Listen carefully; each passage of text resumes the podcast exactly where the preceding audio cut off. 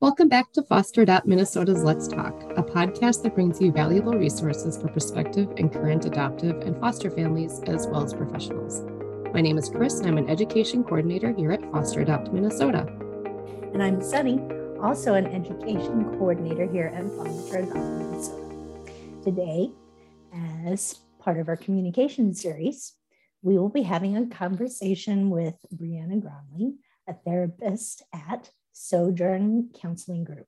Brianna will be talking about children coming from adoption are at a crossroads between being content with having a safe and loving environment and missing their biological parents. This podcast will give listeners a glimpse into what adoptees feel. Brianna will present ideas on how to best support your child in discovering who they are. Okay, so welcome, Bree. Hi, thanks for having me. Oh, yeah, you bet. We're really happy to have you. So, first question um, How did this idea of helping children find their identities come to you? Yeah, so it's kind of a twofold answer. The first one is um, myself being adopted. You know, I've grown up kind of always like curious who I am and struggling to figure out like where I belong. Um, going from school to friends to even in college, just struggling to find who I was as a person. And so then it got me thinking like how many others out there are struggling with this but then on top of that, I uh, started following a couple other trainers on Instagram, and I saw some someone had posted about receiving some mean comments um, after doing a, a training themselves, and I it just made me think. So like I was looking through these comments, and they were comments like, "Imagine being adopted into a family and being so ungrateful," or "Imagine uh, that these people love you, but yet you still complain about it." Or you have a much better life like what do you have to complain about? It could be much worse and just really hurtful comments like that. And i feel like it's just not talked about enough about what adopted people go through let alone the struggles that we have internally. And then when we do bring them forth we are met with mean, mean comments like that or criticism or we're just really shut down and made to feel guilty. So i wanted to bring light to this. And I also wanted to form some sort of awareness and training around it to be able to give voice to others who maybe feel like their voices are gone or lost. Mm-hmm. I completely understand what you're saying, and it resonates with me because I am also an adoptee, and the guilt that you have over, oh, you should be grateful versus the loss that you feel is so difficult to reconcile. So I completely understand, and I think what you're doing is fantastic. Um, what what plans do you have to bring more awareness to this? So to bring more awareness, uh, currently I have a training coming up, and I will be doing um, bringing this to light to people who choose to adopt to help them be able to best support the children that they are welcoming into their lives. And then I'm also interviewing adoptive children and adoptive parents that are really great about including birth families to gain um, some sort of like support and to give some ideas and resources to these other parents who may be struggling with that. And then, so I wanted to get kind of like two sides to the story. We have the adoptive parents who are really good about yep, we follow the contact agreement, but that's like bare minimum. So if parents are healthy, then we're also allowing like X, Y, and Z to happen too. Or if the if the kids that we've adopted, our children, if they ask us questions about their birth family, we're not secretive about it because we've seen how how detrimental that can be to our children. And so we're basically an open book, you know, on a kid level friendly way and depending on ages and stages. And then I also, on the other side, wanted to get the adoptees' perspectives. I've interviewed a couple. Um, most of the interviewees are older adults now, and they were able to reflect, and they're just in a different time in their life and able to reflect back on what it was like growing up, being curious, but maybe not feeling like they could ask the questions. And then going on the journey themselves at, you know, in their mid 40s and then I also have a couple perspectives from some teenagers who are currently living with their adoptive families, and they talk about what it's like to be going through it right now. And so, just different levels and different stages of life. And then, of course, I'm incorporating my own story in there as well with where I felt along my journey with figuring out like who I am and where I come from, you know, and each story is so different. Some know their birth families, some were adopted as babies and don't know their birth families. And so uh, that also brings a really neat perspective to it as well. And Bree, do you work mostly with parents or people of all ages, youth? Yeah, it's a great question. So my passion lies with the foster adoptive community. I really um, cater to that in our community. Uh, and so right now, currently, it's like a healthy mix of both. I always joke around with parents when I have a kiddo, I don't just work with your kiddo, you're also my client because I am a very firm believer that the work that I do one hour a week is really quite insignificant compared to the work that they do at home. And so I try to teach as much hands on as I can with the parents by utilizing different techniques. Uh, I use a lot of TBRI techniques, and I'm also currently going to be um, certified as a RPT, a registered play therapist. And so I I use experiential play in my room, but then I'm also very inclusive with the parents about you know the themes that are emerging. Is there stuff going on that you feel like this fits? Because parents know their children best and i want to be able to foster that and help that bond and help them to grow together and so kind of you know it's it is a healthy mix but i would say that i don't just have one client. I have two clients at the most or at the least because you know child and parent but if there's a nuclear family then three clients because i really believe in doing parent sessions at least once every other week or once a month. So i try to incorporate that as much as i can. How can parents help their adopted children? Feel like they have a sense of belonging. Also a great question. You know, I think just um, being open and honest with, okay, if you have these questions that they're not or to be shameful for, uh, honor as much of their story as possible.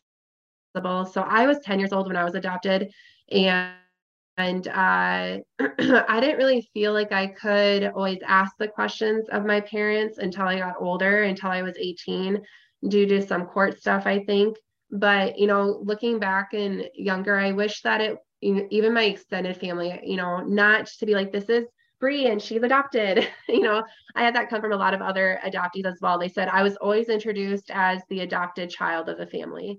And I was like, ooh, that must have been really hurtful. And she said it did. You know, even on family get togethers on like a PowerPoint, she distinctly, one of the interviewees remembered that it said her name and then it said adopted and so it's like when does that why does that define us? Why do we need that to still be you know in parentheses bias? So to drop that you know yes i was adopted but i'm your child now. And so i want i want you to acknowledge that and to honor that and to not keep reminding me that i'm adopted. I think that would be a huge a huge way to support that and to for their identity to start to form.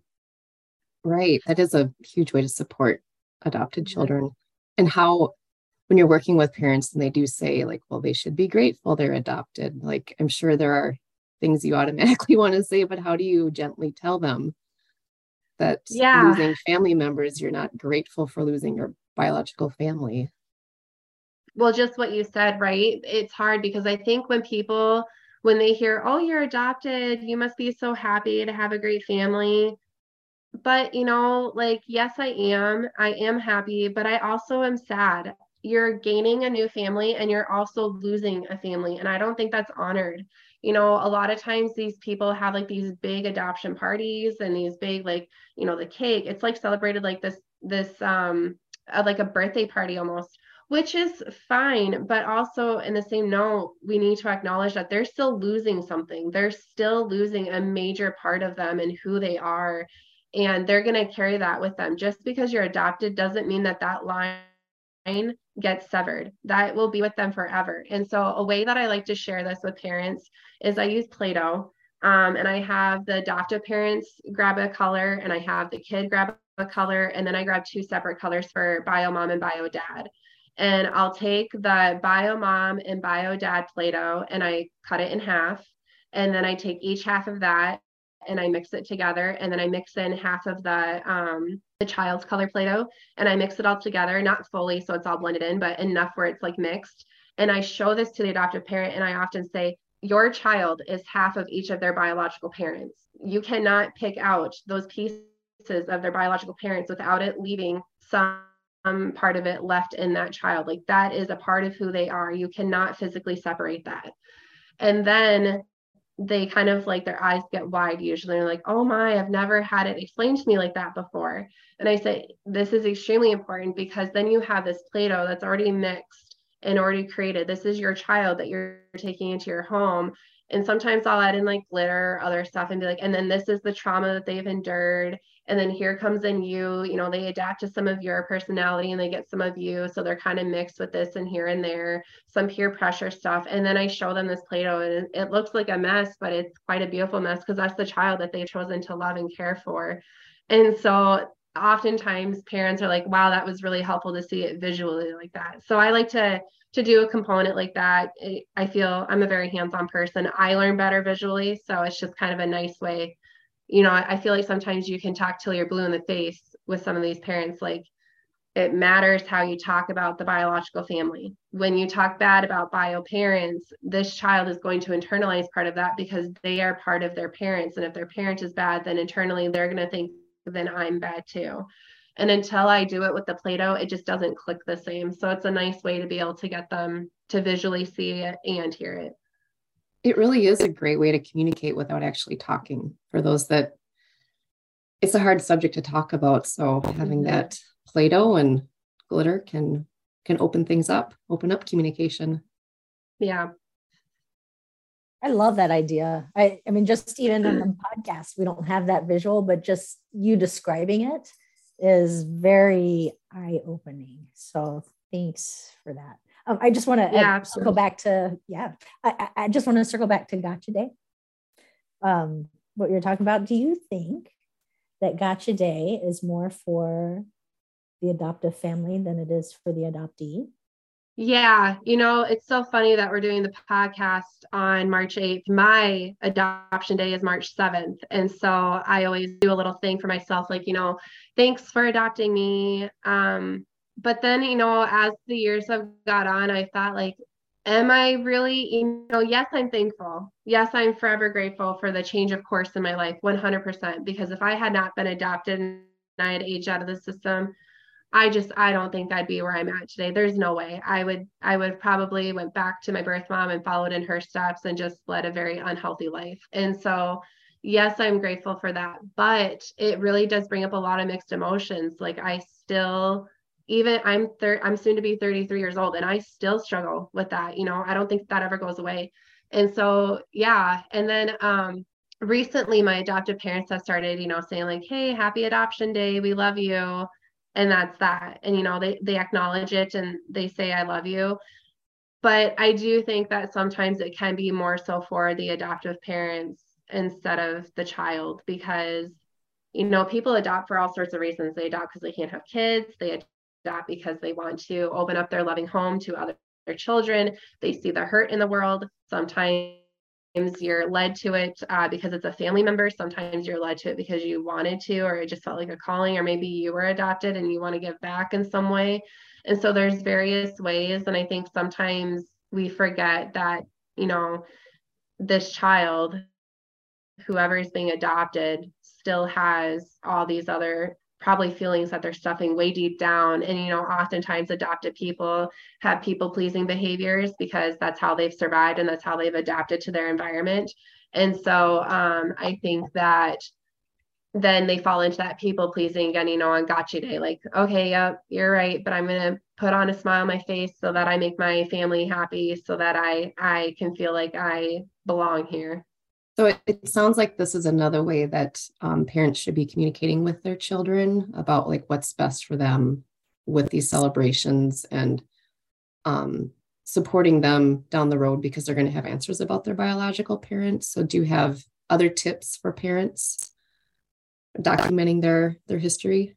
Absolutely. I think that's really important because uh, you know, you have kids that are adopted sometimes as babies and there's maybe not that much information, or you have kids that come into care and maybe they've been in several foster homes, or maybe they're, you know, 10 years old or even 17 years old and being adopted. And so they might have a little bit more. So I always encourage a lot of my adoptive and foster parents, even um, to really keep track of everything, you know, things that they like to do, uh, doctor appointment stuff, any medical history information that they have. Write a letter to the kid about their time in your home and um, take pictures and put those in an envelope and start to create like this binder. I know counties will do life books. Uh, and so, however, some of those life books, I feel like, you know, social workers have a lot already to do. So sometimes that can get put on the back burner and then they don't always get done. And so I just think it's so important to be able to gather this information for these children because they're going to get older and they're going to want to know who they are, where they came from, about their medical history for various reasons. And if if you aren't willing to share that information, they're going to find it somewhere else, which then could lead them down an unhealthy path. And so either they get it from you or they get it from a place that's not very healthy and that can just be dangerous. And so we don't want that to happen but you know myself i didn't really get curious about like a lot of details about my birth family until i started having children. Once i had two very difficult pregnancies and i almost died from both. And so i every time i sat in the doctor's office and the doctors would ask you know what's your medical history? I don't know. I don't know what my medical history is. I have no idea and I will never forget one doctor chastised me. They said, You need to do a better job of knowing your history. and I was just stunned.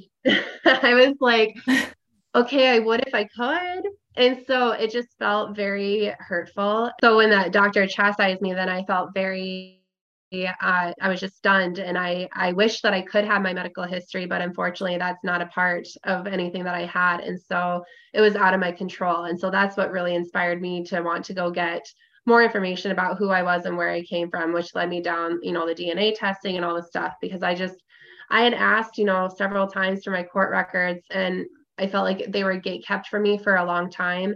And then I finally got them and it was a very tiny file. And I was like, this is 10 years of my life. And it's like this tiny little file. And that's all I got. And then I tried calling, you know, my old social worker in the county and the courthouse where I was adopted, and they said they destroyed my records because it had been so long. And I was like so upset. I was like, You're not supposed to destroy adopted people's records. Like, what do you mean you don't have my records?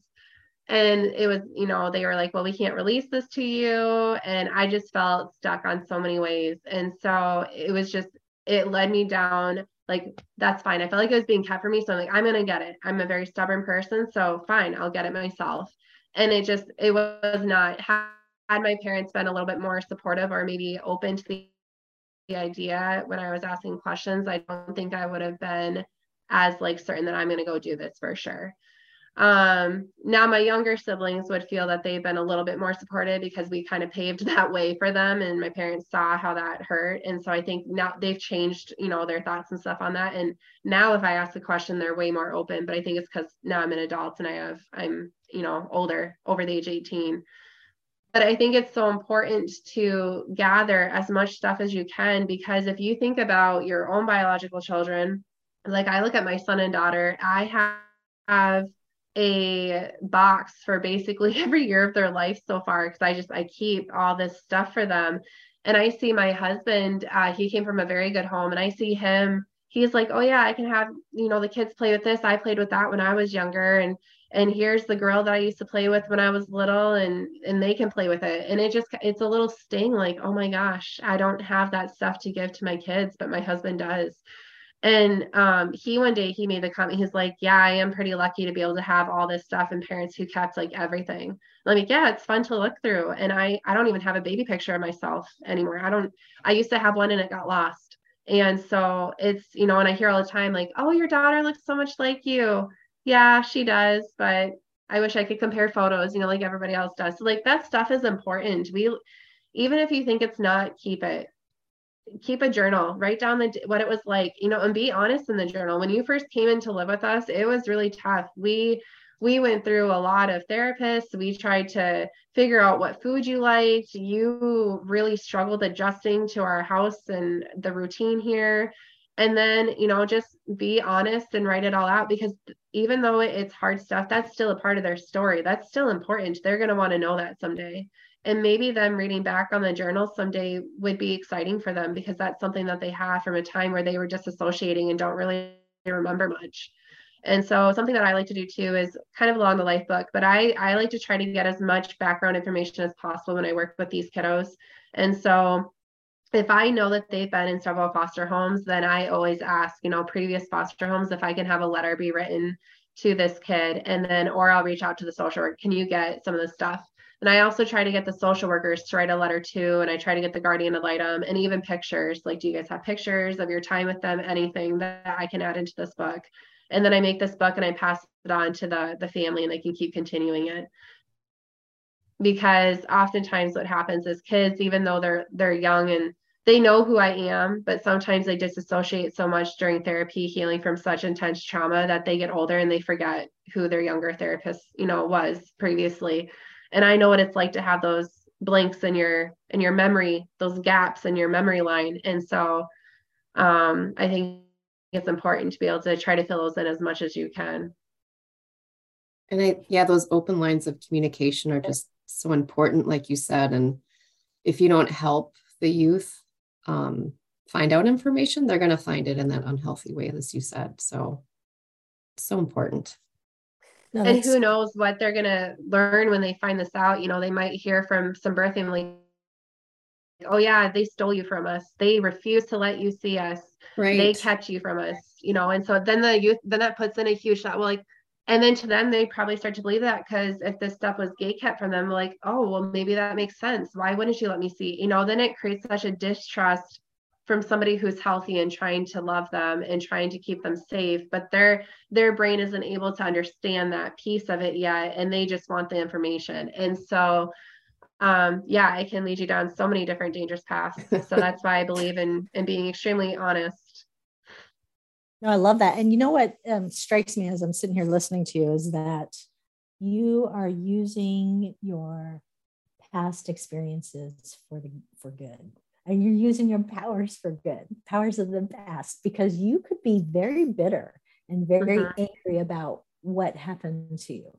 Um, but you're turning it around and you're trying to help other people. And, and writing this book is mm-hmm. going to be so helpful for everyone. I do have a question about the book though. So you're interviewing younger people and people who have had time to reflect.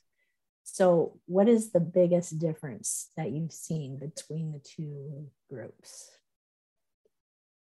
Yeah, I think the biggest difference. So, yes, I'm writing a book. I'm calling it Lost Voices. And uh, because I feel like a lot of our voices as adoptees, we're expected to blend into our new family. We're expected to act a certain way. We're expected just to assimilate into this family and like basically forget who we were. And so I start off the book with my own adoption day. I remember very profoundly, you know, standing outside the pine tree, like half smiling because I'm supposed to be happy, but also I was excited, but you know, the people pleasing kicked in. And as I got older, I didn't realize I was doing that until I'm able to reflect back. And so, like in the moment, for sure, I wasn't like, oh, I miss my family. In the moment, I was very excited to be adopted. But looking back, um, and looking back at pictures, you can see those subconscious thoughts like emerging in how I just was presenting myself. But, you know, I just I think it's just so important because it's just not something that's talked about much. You know, it's kind of like, oh yeah, you're adopted, hush hush. But you're adopted, but you need to act this way or you know, you need to do this and you're part of our family now. Stop asking questions. And so um the biggest thing I see though from people who are still actively like in it versus people who have grown and matured and been able to look at it through a different lens they always say the older ones the ones you know 30 and older that i've interviewed they have all said i always ask you know what advice you have to other adoptive parents or other adoptees? One for adoptive parents who are maybe struggling to feel like they can be open and honest with their kids and for the adoptees who are starting to go on this journey themselves and they always say to buckle up because it's a tough ride, but also like there is a lot to be grateful for. Yes, you are not with your birth family anymore. There's a reason for that.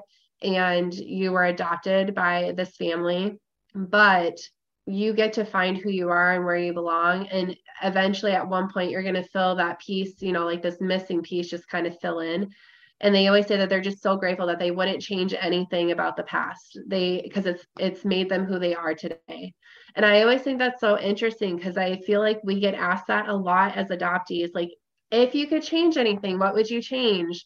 And I, I think a lot of people are expecting us to say, you know, to not be adopted, to be with our birth family or to this, this, this. But if we if we said that, then it takes away of who we are. Like just because I might have wished for a healthier childhood doesn't mean that I I know I think honestly now I could look back and say like no I don't think I would change anything because it's led me to want to do the work that I'm doing. It's led me to be able to do the work that I'm doing. I'm able to see it from a different perspective. I'm able to help these families in a different way because I've lived the experience and if I didn't have that I don't think I'd be as good of a worker as what I am or be able to understand it to the point that I do. And so it always comes full circle. I hear that all i've heard that from all the um, the older adoptees that i've interviewed that it all comes full circle. But because the younger adoptees are still in that circle they're they can't quite say that yet. They're like yeah well it is what it is. We're still dictated by our parents. We can't really do much about it but i've also only interviewed a couple of people that are younger than the age of 30 and uh, well younger than the age of 18 and both of their families have been extremely good. I'm really excited to be able to get the other perspective, you know, from adoptees who maybe haven't felt like their families have been as open and honest with them. And so I'm doing those interviews coming up, and I'm really excited to hear their their uh, take on it as well, and to get their opinion and views. And I think that's great, Bree, that um, you have those real life experiences and you're drawing more because our our listeners and our adoptive and foster community will always say in evaluations how they appreciate someone presenting who's been through that who's you know been on the other side of things they always want to hear so they can learn learn more and become better parents. So this is super important. Yeah absolutely um well i have one question for you that might cause some conflict, so you don't have to answer if you don't want to, but pizza or tacos? pizza or tacos? Uh, yeah. Tacos all the way. Taco Solid. Tuesday every day. Left us hanging for a little bit. Like, what is she gonna say? so I know. I was thinking. Tacos so... are life. Well, thanks so much, Bree. did you have any last words or anything you want to share about your upcoming trainings? Yeah, thanks for having me. It's been a blast. And I am just really excited to be able to share everything that I've learned in this training. I felt like my first two trainings were really well, but this by far is, there's just a lot of passion in it. And I'm really excited to bring others' voices as well to it. Very excited to give my presentation on May 24th for Need to Talk More Openly and more in depth about this topic. Wonderful. Thank you so much for joining us today for Let's Talk. Please subscribe, rate, and review wherever you listen to our podcast and tune in again soon.